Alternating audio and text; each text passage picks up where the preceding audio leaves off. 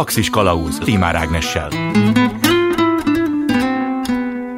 Kellemes délutánt kívánok, ez itt a Galaxis Kalauz 232. epizódja, a mikrofonnál Tímár Ágnes. Az előző hetekben kultikus bulihelyeket látogattunk végig Riksán, hogy aztán nyugodt szívvel otthon kényelmesen bevackoljuk magunkat a kanapéra egy adag igény szerinti nasival. Még akkor is, ha valaki több időt szeret egyedül tölteni, mint másokkal, milyen legbelül vágyhat némi konfliktusmentes interakcióra, amelyet talán észre sem vesz, de automatikusan pótol fiktív személyekkel. És most nem a képzelt barátokról van szó, mert ha még velük sem jövünk ki, na, de komolyan a könyvek, filmek nyújtotta univerzumokba való burkolózásra gondolok, amelyről már a múlt héten megtudtuk, a mérték és az ok itt is fontos, de kórosnak nem kell tekinteni. Egy kis menekülés a valóság elől még belefér. És bár az előző adásban megvizsgáltuk a tudatos és tartós tájékozatlanság veszélyeit a választói jogunk kontra képességeink tekintetében, ma arra is hallhatunk példát, hogy mely esetekben lehet áldásos a teljes vagy részleges információ hiány. Elsősorban a krimik sajátossága, hogy jó ideig kínozzák olvasóikat a nem tudás feszültségével, hogy az aha élmény minél nagyobb legyen a végén. A megfelelő hatáskeltés receptjének legnépszerűbb ismerője és alkalmazója vitán felül Agatha Christie volt, illetve még mindig ő, hiszen nem telik el év, hogy legalább egy művét ne dolgoznák fel a tévé vagy a mozi számára. Bár ha belegondolunk, hogy egy finom angol hölgy azzal tölti a mindennapjait, hogy gyilkosságokat eszel ki, egy picit morbidnak tűnik. Feltehetően még Devoni nyaralójában a tengerparton egy kempingszékben ülve teát kortyolgatva is talált alkalmat a történetszövésre. Van egy olyan érzésem, hogy az olvasók szempontjából nem is baj, hogy ezek a gondolatok rejtve maradtak. Nem úgy az egykori háló és dolgozó szobája, amelyet megnézhetünk a mára múzeumá átalakított nyaralójában. Első megálló a vonalban itt van velem Pec Gizella, az englandspuzzle.com bloggere, fotósa. Szia! Szia, Ági, üdvözöllek! Hétvégenként kirándulni szoktatok. Most legutóbb is izgi helyen voltatok, Agatha Christie nyaralóját néztétek meg. Ez az ötlet honnan jött? Egyrészt hatalmas Poirot fan vagyok, másrészt pedig pont tíz éve vitt el oda egy nagyon kedves volt kollégám. Akkor nem tudtam bemenni, mert zárva volt. Most viszont megcéloztuk ezt a környéket, és természetesen a listám elején szerepelt Greenway, ami Agatha Christie-nek a nyaralója volt. A területről egy kicsit mesélj, hogy ez Londontól merre felé esik, egyáltalán az legyen gazdag rész, mert hogy a blogodon látszik, hogy ez egy gyönyörű szép nagy ház. Angliában Angliában egyébként mindenhol találhatóak ilyen jellegű házak, tehát maga a ház, pláne külsejét tekintve azt mondanám, hogy semmi extra, ami magyar szemmel talán érthetetlennek tűnik. Igen, én most pislogok nagyokat. Egyébként Agatha Christie nyaralója délnyugat-Angliában, Devon megyében található, és ráadásul dél-Devonban, tehát ez a tengerparton húzódik végig, ez a dél-devoni terület, Greenway, ez a Dartmouthi terület, ezt Anglia Rivierájának is szokták nevezni, azért, mert nagyon magas napsütéses órák száma, nagyon kellemes a klímája, és hát ugye ott van a csodás tengerpart, és mivel Agatha Christie itt, itt Torkiben, egy nagyobb városban született és nőtt föl, ezért ismerte a területet, és amikor felbukkant a hirdetésben az, hogy eladták ezt a birtokot, akkor azonnal rávetette magát, hogy úgy mondjam. Tehát egy kicsit hazament, de hát Igen. azért jó pár könyvet meg kellett írni, és el kellett adni ehhez, azért mégis azt gondolom, és főleg, hogy ahogy te mondod, ez Anglia rivierája, biztos, hogy magasabbak az árak, mint máshol. Nem olyan biztos, hogy akkoriban olyan nagyon magasnak tűnt ez az ár, amikor ő megvette, ugye a 30-as évek végéről beszéltünk, akkor is fölkapott volt az angol rivéra, bár hozzáteszem, hogy a Londonhoz közelebb eső részek nyilván drágábbak voltak, de Agatha egyébként vicces, mert, mert azt hitte, hogy 16 ezer fontért árulták, és kiderült, hogy csak 6 ér, ami abban az időben átszámítva azért szintén nagy pénz volt, azért hozzá kell tenni. Ráadásul ugye ő Oxfordshire-ben élt, Londonhoz közel, szintén egy, egy viszonylag nagyobb vagy közepesnek mondható szép házban. Visszatérve a nyaralóra, léteznek ettől sokkal nagyobb udvarházak és sokkal nagyobb nyaralók. Hát nekem legyen mondva. Az ember ugye eltöltene ott egy kellemes angliai így van, nyarat. Ez így van, és mivel sok helyen jártam, már van összehasonlítási alapom, tehát nem egy nagyon nagy udvarházról beszélünk. A blogodban írsz arról is, hogy mi lett az utóélete ennek a, mhm. az épületnek, és nekem nagyon tetszik egyébként az egész családnak a, a hozzáállása, amit leírtál. Agatha Christie ugye használta a nyaralót, amíg meg nem halt 1976-ig, utána még a férje ugye használta, ő két évre rá meghalt, aztán a lánya költözött be a férjével, és amikor már idősebbek voltak, akkor kezdtek el tárgyalni a National Trust-tal, amely nagyon sok birtokot, vagy esetleg természetvédelmi területet, földterületet, tengerpartot vásárol meg és tart fönt az utókornak. És Agatha Christie unokájával együtt beszélték azt meg, hogy átadják a National Trustnak a birtokot, és a házban található hatalmas gyűjtemény egy részét. De az volt Agatha Christie lányának a kérése, hogy ne egy Agatha Christie tematikus parkot, vagy szenzációs helyet hozzanak létre, hanem őrizzék meg olyannak Greenway-t, a nyaralót, amilyen valójában volt. Agatha Christie unokájával beszélgettek sokat, és egyetértettek abban, hogy az 1950-es évek állapotának megfelelően újítják föl, illetve rendezik be, hiszen az 50-es években volt úgymond a fénykora ennek a nyaralónak, meg a személyes tárgyakat, tehát amelyeket mondjuk az Agatha Christie-nek az éjjeli szekrényén látunk, az az 50-es éveket tükrözi mondjuk, meg az egész háznak a hangulata az 50-es éveket tükrözi. Akkor a ház belül egyfajta múzeumként fogható fel. Így van, de ezt úgy kell szerintem fölfogni, hogy Agatha ott élt, vagy használta ugye a nyaralót nyaranta, és minthogyha úgy hagyott volna mindent, úgy látja az ember. Mm. Nagyon kellemes a hangulata, tényleg teljesen átjön Agatha Krisztinek a személyisége, az élete, ott megelevenedik. Mondtad, hogy te Poirot rajongó vagy. Uh-huh. Gondolom a Poirot regények alapján is van valamiféle kép benned Agatha Christie-ről, vagy hogy ő milyen ember lehetett. Amikor bementél a házba, és láttad ezeket a berendezési tárgyakat, a, a könyveit, és a többi, akkor azt mondtad, hogy ez illik hozzá, vagy mondjuk meglepődtél azon, hogy milyen a ház belül? Is is. Engem inkább az lepett meg, hogy mennyi mindent gyűjtött például. Számomra ez újdonság volt. Kezdve a kis üvegcséktől, a porcelán készletig, az ezüstön keresztül, a könyvgyűjteményéig, és ezek mind-mind a ház különböző pontjain, különböző szekrényekben vagy vitrinekben megtalálható és látható. És ez is valamilyen szinten betekintést enged Ágátának az érdeklődési körébe, és a, a személyiségébe is, hogy milyen volt.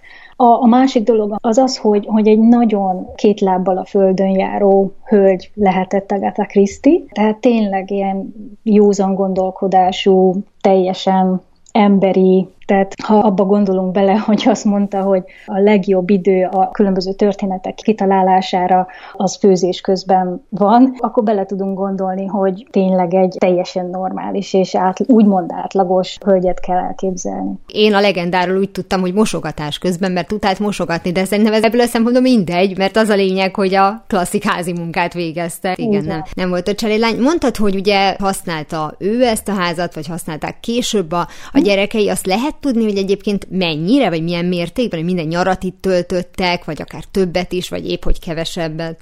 Igen, úgy tudni, hogy nyarakat töltöttek itt késő júliustól egészen nyár végéig.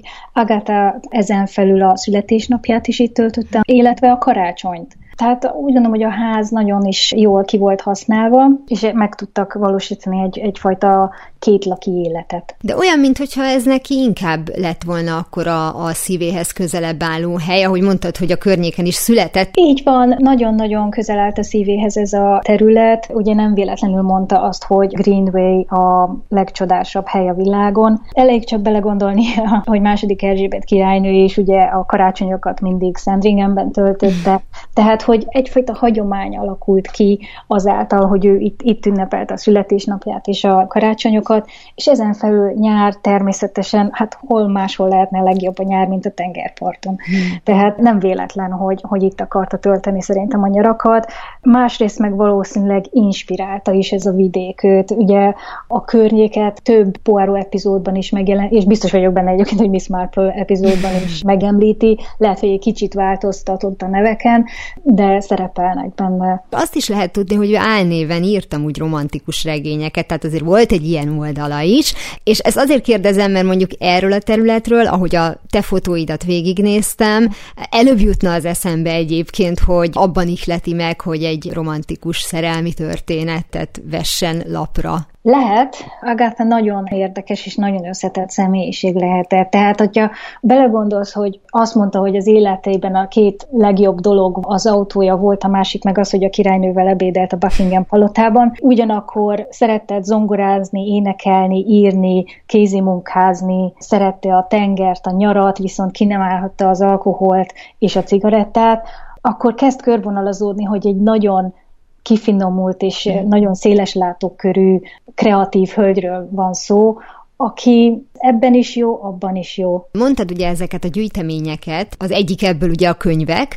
Annak van nyoma a házban, hogy ő mennyire tartotta fontosnak a saját munkásságát, tehát hogy nem az utólag berendezés részeként vannak ott az Agatha Christie könyvek, hanem azért tisztelte a saját munkáit. Van egy szoba, a Fox terem, amely gyakorlatilag egy dolgozó szobának fogható föl. Ott van egy írógép, egy íróasztal és egy nagyon nagy könyvesszekrény, és itt találhatók első kiadásban az Agatha Christie könyvek, de azt nem tudom sajnos, hogy ezt vajon ő gyűjtötte-e, vagy pedig már a kiállítás részeként vitték-e oda. Még akár Agatha Christie könyv olvasáshoz is meghozhatja a kedvet, már maga a, helyszín, meg az időszak, amit felelevenít, úgyhogy de na, én, én örültem, hogy te hova mentél kirándulni. Tehát. Ennek meg én örülök. Én ezeket mindig szeretem megosztani az érdeklődőkkel. Nagyon szépen köszönöm Perc Gizellának, az englandspuzzle.com bloggerének és fotósának, hogy beszélgetett velem Agatha Christie nyaralójáról. Én köszönöm szépen a lehetőséget.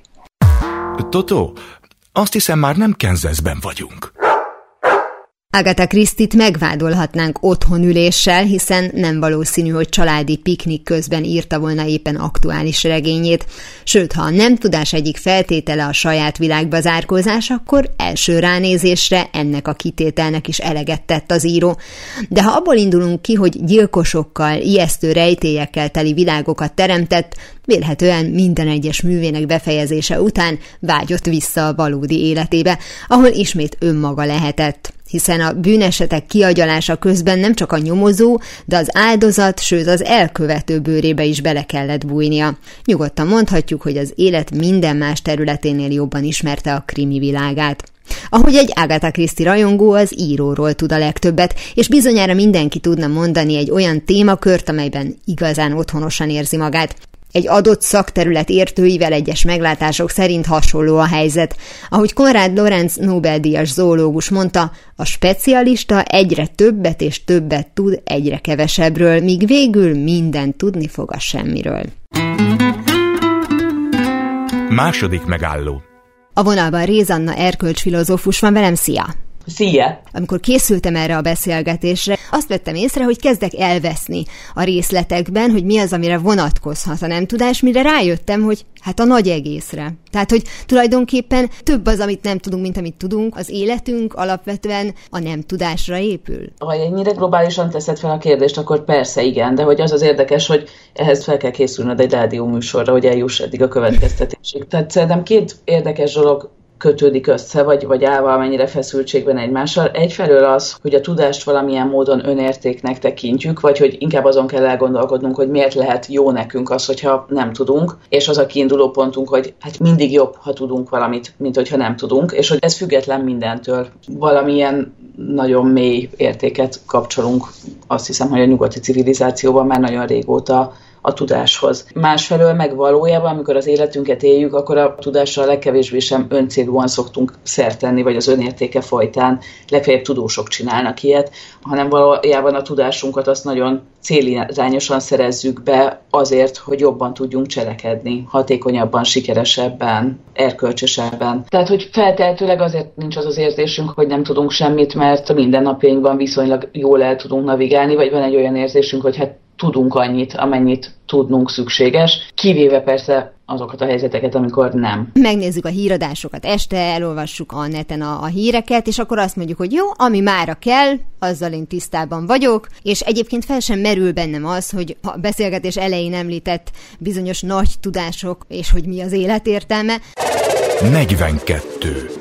Azzal én nem fogok nap mint nap foglalkozni. Hát igen, itt most beleszaladunk abba, hogy egyáltalán a miről való tudásról beszélünk, mert uh-huh. én még addig sem jutottam el, hogy a hírolvasás, hanem érted, arra a pofonényszerű dologra gondoltam, hogy például az információkra legtöbbször azért van szükségünk, hogy jobb döntéseket tudjunk hozni. Tehát, hogyha el szeretnénk menni valahova ebédelni a családunkkal, és ez sikerül, és a kaja finom, és az étterem valóban nem volt drága, és nyitva volt, akkor minden információval rendelkeztem, amiről szükséges volt rendelkeznem az adott pillanatban. Ha ebből bármelyik nem áll fenn, tehát hogy kiderül, hogy az étterem zárva van, vagy hogy ugye három éve még zseniálisan jó volt, de most már pocsék, akkor vágyom ugye arra, hogy bárcsak tudtam volna, vagy bárcsak alaposabban körbe kérdeztem volna, vagy bárcsak ellenőriztem volna még egyszer az interneten.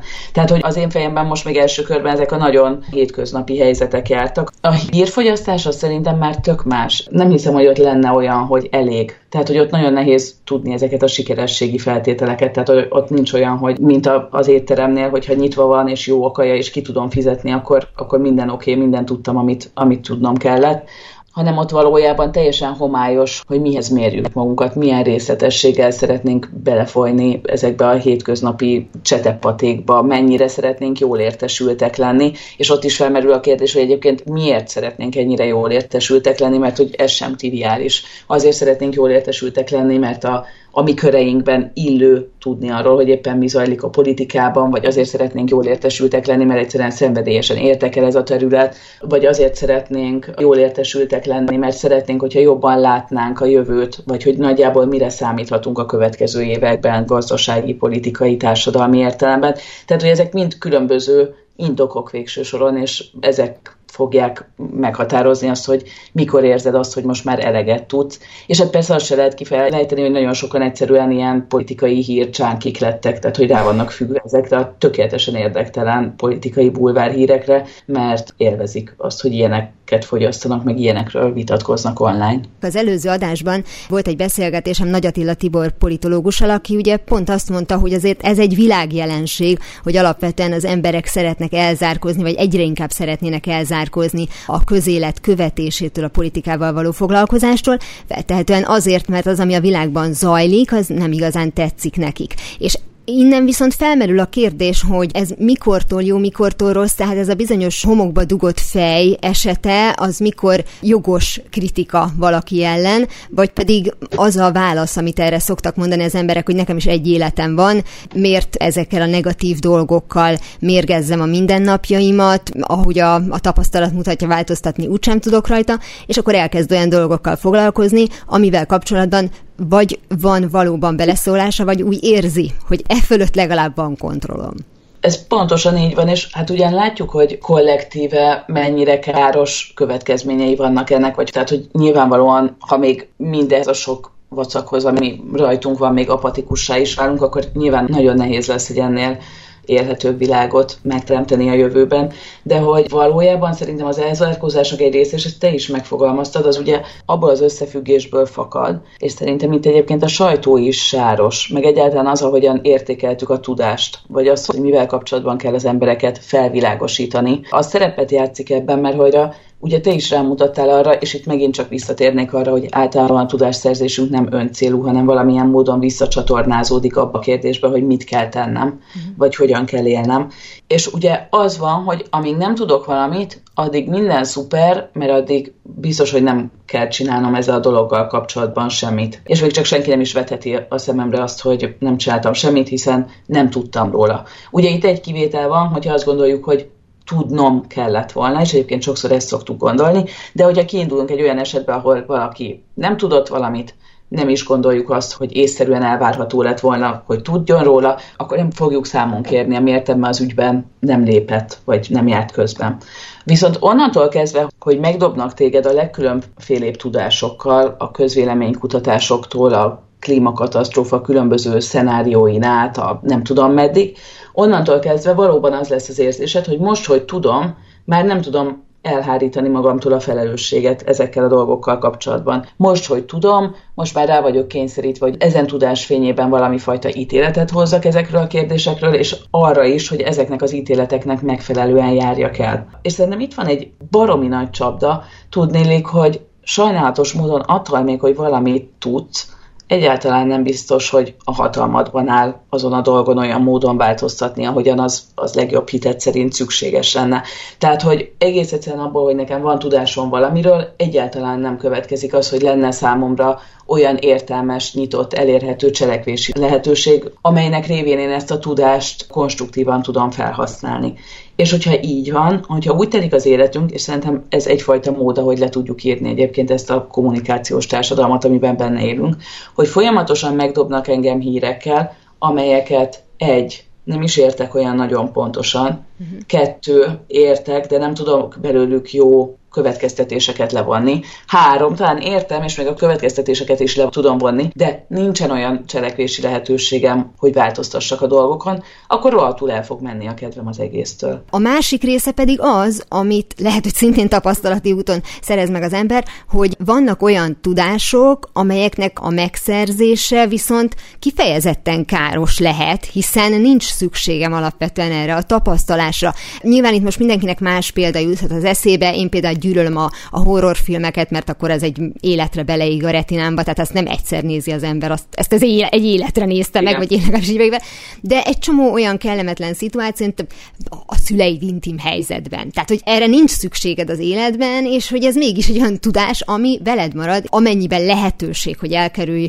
bizonyos tudásokat, vagy azoknak a megszerzését, akkor azt nem lehet feltétlenül gyávaságnak tekinteni, hanem egy racionális döntésnek. Hát szerintem so sok ilyen élethelyzet van, igen, mondjuk amiket példának mondtál, azok inkább tapasztalatok, tehát hogy ott ugye mindig nagyon erős az, hogy valamit érzékelsz, vagy a saját szemeddel látsz. Tehát, hogy ugyanannyira nem lenne kívánatos az, hogy nagyjából érett emberfők ne legyenek tisztában azzal a ténye, hogy a szüleik is élnek nem életet, mint az, hogy ezt a saját szemükkel végig asszisztálják. Tehát, hogy ennyiben én a tudást picit szűkebben használtam, tehát, hogy kifejezetten arra, amikor tudom azt, hogy, és akkor itt valami fajta tényállítás következik, ami nem feltétlenül társul azzal, hogy én ezt első kézből megtapasztaltam. Tehát, hogy én szerintem nagyon más azt mondani, hogy kötelességünk nagyjából képben lenni azzal kapcsolatban, hogy milyen borzalmas háborús bűncselekmények történnek a velünk szomszédos országban, de az biztos, hogy nem kötelességem, hogy végignézzem az erről szóló videókat. Igen, akkor azt hiszem, hogy lehet, hogy van erre jobb példa, mert értem, hogy mire gondolsz, akkor valami olyan, mondjuk jövőre vonatkozó tudásnak az ismerete,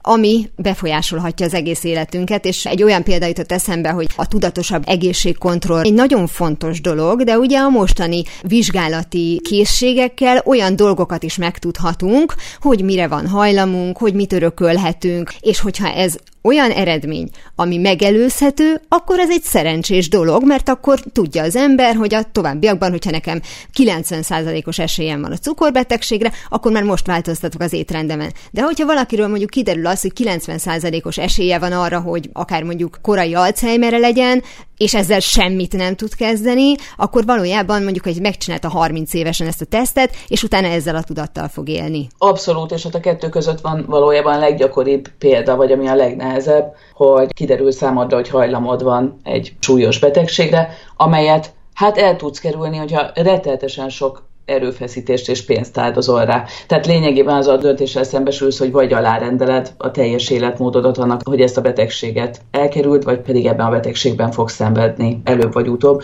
Ez egy nagyon nehéz kérdés, hogy jó-e tudnom olyan dolgokat, amelyeket nem fogok tudni jól kezelni, vagy amire nem vagyok felkészülve. És ez egy nagyon másik kérdés egyébként attól, hogy jogom van-e tudni, mert ja, persze, szóval, hogy a legtöbb ember a legtöbb kérdésben megérdemli az igazságot, viszont valószínűleg vannak olyan helyzetek, amikor nem járunk vele annyira jól. Nekem ilyen inkább magánéleti példák jutottak eszembe, például, hogy én legtöbbször nem szeretem tudni azt, hogyha ha valaki hazudott nekem. Egyszerűen azért, mert tudom, hogy az emberek tök sokat hazudnak, és hogy valójában ez nem olyan végtelenül nagy ügy, de hogyha tudnám, akkor haragudnék rá, és nagyon tartósan meginogna a belévetett bizalmam. Tehát igazából azért nem szeretném tudni, mert azt gondolom, hogy aránytalanul reagálnék rá a dolog jelentőségéhez képest. Szóval, hogy én nem gondolom, hogy ez feltétlenül valami fajta emberi jellemgyengeségről, sőt, azt is mondhatnám, hogy bizonyos esetekben akár az önismereted jele lehet, hogyha azt mondod, hogy erről és erről inkább nem szeretnék tudni, mert valószínűleg nem úgy fogok rá reagálni, ami konstruktív lenne abból a szempontból, hogy ezek a kapcsolatok így jól menjenek tovább. Hamarosan folytatódik a Galaxis Kalauz benne az interjú Rézanna erkölcs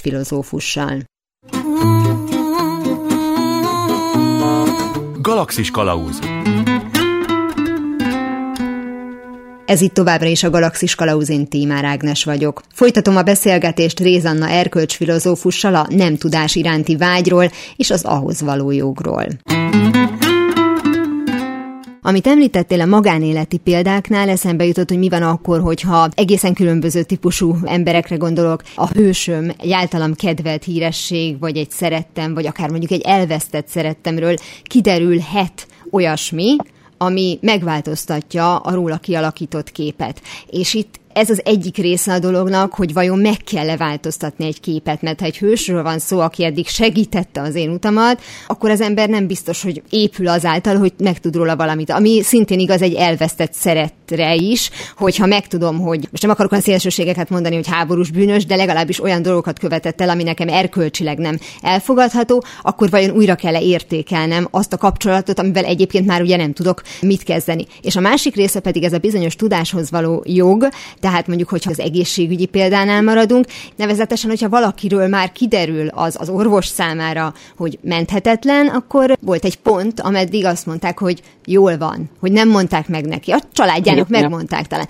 Ma már Igen. nyilván ilyen erősen fordulhat, és felteltem pontosan emiatt a jog miatt. Tehát ez a kettő dolog azért valahol egymás mellett van, és mind a kettő esetében, ahogy te is mondtad, helyzetfüggő az, hogy ez mikor számít bátorságnak, és mikor gyávaságnak. Abszolút. Nekem biztos, hogy nincsen nagyon határozott véleményem bizonyos ilyen ügyekről, vagy szóval, hogy tényleg nehéz megmondani azt, hogy egy adott pillanatban ez az egész dolog megéri-e, de ugye, tehát ugye ez már egy perspektíva, tehát igazából az a vicces, hogy olyan nagyon más, hogy feszül ez a két történet, tehát hogy amikor arról gondolkodsz, hogy mi az, ami neked így lelkileg, életvezetésileg a leggyümölcsözőbb az adott pillanatban, és a másikkal szemben viszont ott van valami fajta ilyen abszolút követelés arra vonatkozóan, hogy figyelj, tudnod kell, hogy mi a helyzet, tehát hogy a fölött nem lehet szemet húgyni, tehát hogyha te példaképnek tartottál valakit, aki nem volt méltó a bizalmadra, vagy legalábbis erre a fajta csodálatra, akkor ezt tudnod kell, mert különben ez a csodálat, ez hamis lesz, és alapvetően elhibázott. Nem tudom. A legjobb példa talán Martin Luther King. Tehát, hogy kell nekem tudni, hogy ő mennyire volt hűséges a feleségéhez. Nem, azt szerintem egyáltalán nem fontos tudnod. De itt megint csak arról van szó, hogy valószínűleg azért nem érdemes tudnunk, mert nagyon nehéz jól kezelni. Tehát, hogyha nekem volt egy szerető nagyapám, aki szörnyűséges dolgokat csinált a világháborúban, és én ezt megtudom, akkor azt hiszem, hogy ez fontos, de azért tett ő a nagyapám, és valamilyen módon talán dolgom elszámolni ezzel a családi örökséggel, de ez egy iszonyatosan hosszú folyamat lesz, mert hogy valahogy el kell számolnom azzal, hogy amikor ő szerető nagyapa volt, azt én elhihetem-e. Tehát, hogy a továbbiakban ezek a tapasztalatok még valósak-e mindannak az árnyékában, amit ő korábban megtett. Tehát amikor szoros emberi kapcsolatainkról van szó, akkor nem spórolhatjuk meg azt hiszem, hogy ezt a vívódást végigcsináljuk. Viszont Martin Luther Kingnél ott persze azt mondjuk, hogy az ember csodáljuk, de hogy valójában egy kivételes teljesítményt csodálunk, vagy azt a szerepet, amit ő betöltött, és ahogyan az képes volt betölteni. És ebből a szempontból azt kell, hogy mondjam, hogy az, hogy csalta a feleségét, tényleg többé-kevésbé irreleváns, viszont amint megtudom, ugye már nem fogok tudni róla olyasfajta tiszta csodálattal gondolkodni, mint ahogyan korábban gondolkodtam. És a másik része, a jogi része, amit kérdeztem ezzel az egészségügyi dologgal, mert az az érdekes, hogy ezt valamiért még az 50-es évekhez tesszük, és feltétlenül akkor volt ez a leggyakoribb, de még 80-as évekbeli filmekben is látjuk, hogy de neked elmondanák, hát tudják, hogy elég erős vagy. Ez tűnik az egyetlen jó szabálynak. Tehát, hogy elképzelhetőek olyan individuális esetek, amikor talán az erkölcsi érzékünk nekünk is azt mondaná, hogy nem teszünk semmi jót, hogyha elmondjuk. De hát az orvosok nem egyedi döntésekkel dolgoznak, hanem őrülten sok emberrel dolgoznak, és alapvetően nekik jó szabályokra van szükségük, hogy aztán ezek mentén járhassanak el, anélkül, hogy minden egyes egyedi paciensnél gondolkodniuk kelljen azon, hogy mi a helyzet, és hát messze az a legjobb szabály, hogyha informálod a beteget. Egyébként az orvosi esetek már csak azért is nagyon érdekesek, mert arra is rámutatnak, hogy egyébként a tudás az mit jelent ezekben az esetekben. Tehát, hogy Magyarországon ez valami egészen abszurd, ami történik, tehát, hogy ma is emberek tízezrei csinálják azt, hogy a felhővel feltöltött anamnézisüket próbálják kigugulozni, hogy vajon mi van velük. Ugye itt mi történik? Elvileg megkapják az információt, joguk is van hozzá, nyilvánvalóan, de egészen addig, amíg nem beszélnek egy szakemberrel, valójában ez a tudás semmifajta megértéshez nem fog tudni vezetni, hiszen nem orvosok. És ugye ez egy nagyon-nagyon nehéz történet, hogy egyébként az orvosnak milyen típusú információt kell átadnia, olyat, ami exakt az ő rendszerén vagy, vagy szaktudásán belül, vagy olyat, amitől én megértem azt, hogy mi történik a testemmel, és hogy mi fog történni velem a közeljövőben, hogy mi a kettő közti különbség. Hogyha az orvos úgy magyaráz, hogy én azt valóban megértsem, akkor nem keveredik ebbe bele már egy csomó, hát hogy is mondjam, interpretáció az ő részéről, ami már kérdéses, hogy biztos, hogy így kell-e ezt a dolgot megosztani a beteggel. Akármilyen konkrét esetről van szó, a tudás és a nem tudás közötti döntésünkben van jelentősége annak, hogy mikor hozzuk meg ezt a döntést. Nekem eszembe jutott, hogy amikor én egyetemre jártam, akkor kezdett átállni az a rendszer, hogy nem csak a tanulmányosztály falára rakták ki, hogy akkor átmentünk vagy sem, hanem már ugye a neten meg lehetett nézni, és akkor mondták, hogy 8 órától a megfelelő kódszámmal megnézhetem, hogy akkor folytatom-e a fél év. Tehát, hogy, és akkor az ember tudta, hogy 8-tól meg tudja nézni, de azért várt uh-huh. 9-ig, aztán várt 11-ig, aztán várt délután 4-ig, mert, mert hogy ez, és ez a Schrödinger macskája eset gondolom valamelyest, hogy amíg nem néztem meg, hogy megbuktam-e, addig tulajdonképpen nem buktam meg. Igen. Tehát, hogy a személyiségi egy, vagy azért tulajdonképpen ez is hozzájárul ahhoz, hogy az ember végeredményben a tudáshoz ragaszkodik, vagy a nem tudáshoz. Szerintem ebben tényleg messze-messze a legnagyobb szerepet az játsza, hogy mit gondolok, mit tudok kezdeni azzal a tudással, amit megszerezhetnék. Tehát, hogy nyilván az ember izgatott a vizsga eredményéért, és nyilván egyébként korábban megnézed, hogy tudod, hogy most még állati gyorsan fel kell jelentkezned egy UV-ra, hogyha megbuktál, mint a, hogyha már úgy is tudod, hogy semmi kapacitásod nem lesz ezzel foglalkozni, és ez most már a következő vizsgai időszakig úgy marad, ahogyan oda be van írva. Egy pillanatra még visszatérnék egy korábbi ponthoz, mert szerintem ez kifejezetten fontos, hogy alapvetően nem mindent szeretnénk tudni, hanem azt szeretnénk tudni, ami fontos valamilyen értelemben. Nem feltétlenül a hétköznapjaink számára, nem abból a szempontból, hogy mennyibe fog kerülni a tej, amikor legközelebbre megyek a boltba, bár ha jól értem, ez is változni fog az közeljövőben, és erről is örülök, ha tudok, de hogy érdekelhetnek minket nagyon-nagyon abstrakt, meg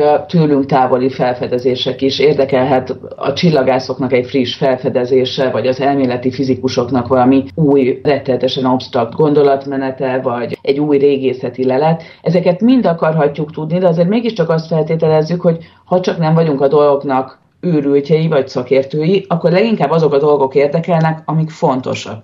És hogy az a média zaj, ami körülöttünk van, az arra is teljesen alkalmatlanná tett, hogy el tudjuk különíteni a fontosat a nem fontostól, és hogy legyenek olyasfajta kapuőrök a nyilvánosságban, akik csak arról beszélnek, ami fontos. És ebben tényleg szerintem a sajtónak mérhetetlenül nagy a, a szerepe, meg a felelőssége, hogy onnantól kezdve, hogyha a legkifinomultabb hírportál is tömegével jelentett meg olyan híreket, amik minden józan számítás szerint nem fontosak, nincs közöm hozzájuk, semmi más nem csinálnak, csak kattintást generálnak, belenyomják az orromat valamiben, amivel nem tudok mit kezdeni az ég egy világon, akkor egy idő után, ha sokáig élek egy ilyen típusú felállásban, akkor nagyon gyanakvóvá fogok válni a tudással kapcsolatban, vagy akkor indulhat be egy olyan reflex, hogy figyelj, akkor inkább nem megyek oda, mert hogy eleve azért mentem fel erre a portára, mert azt gondoltam, hogy ők majd szétválogatják nekem, hogy mi az, amit tudnom érdemes, és mi az, amit nem. De ha senki nem válogatja szét nekem, akkor ott állok egy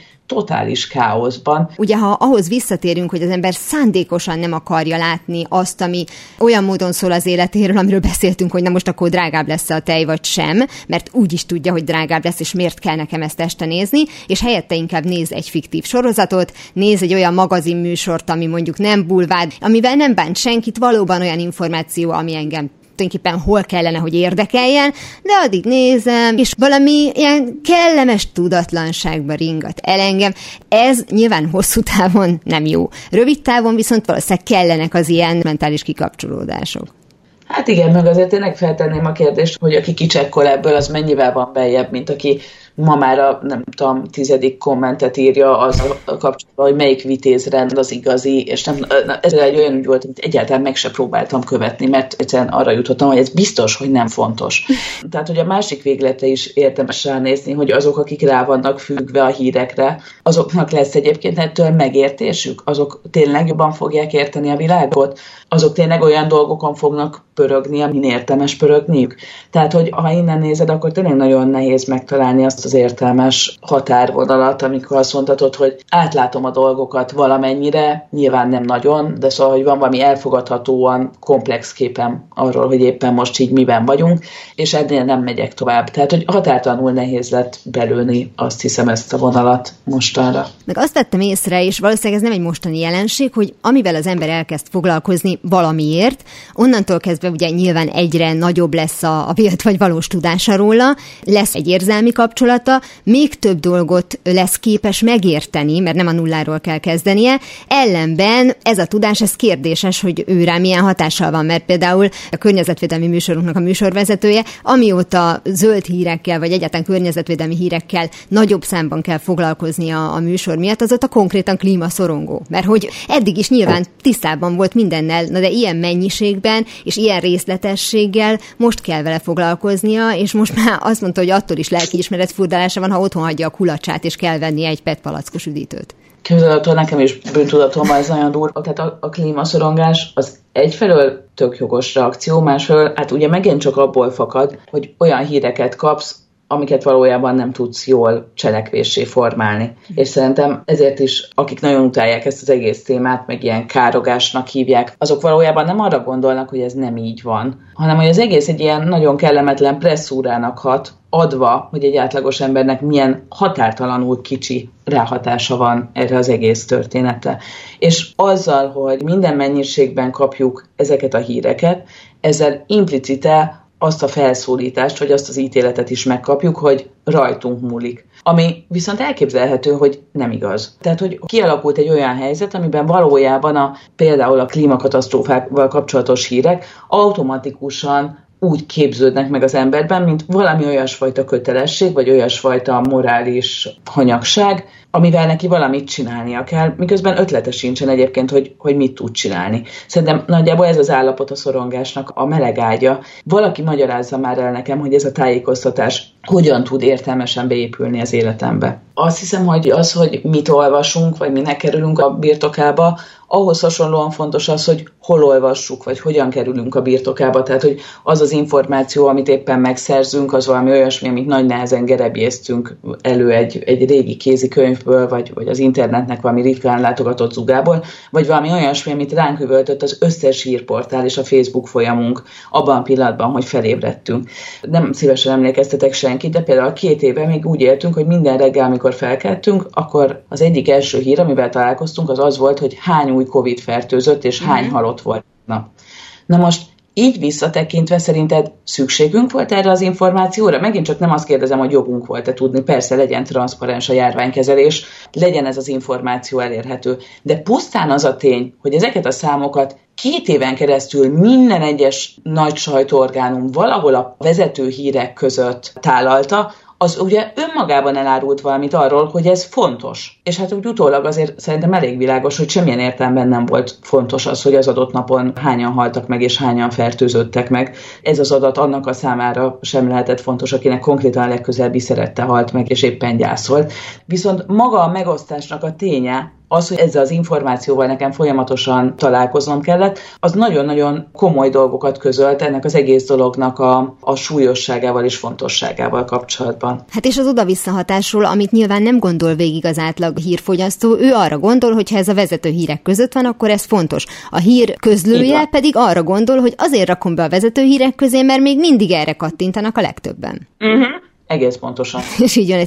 Ide tartozik egy kicsit ez a bizonyos veszélyérzetnek a megléte vagy nem megléte. Ugye például kicsi gyerekeknél van, hogy ez később alakul ki, hogy a magasságtól vagy akármitől elkezdjen félni.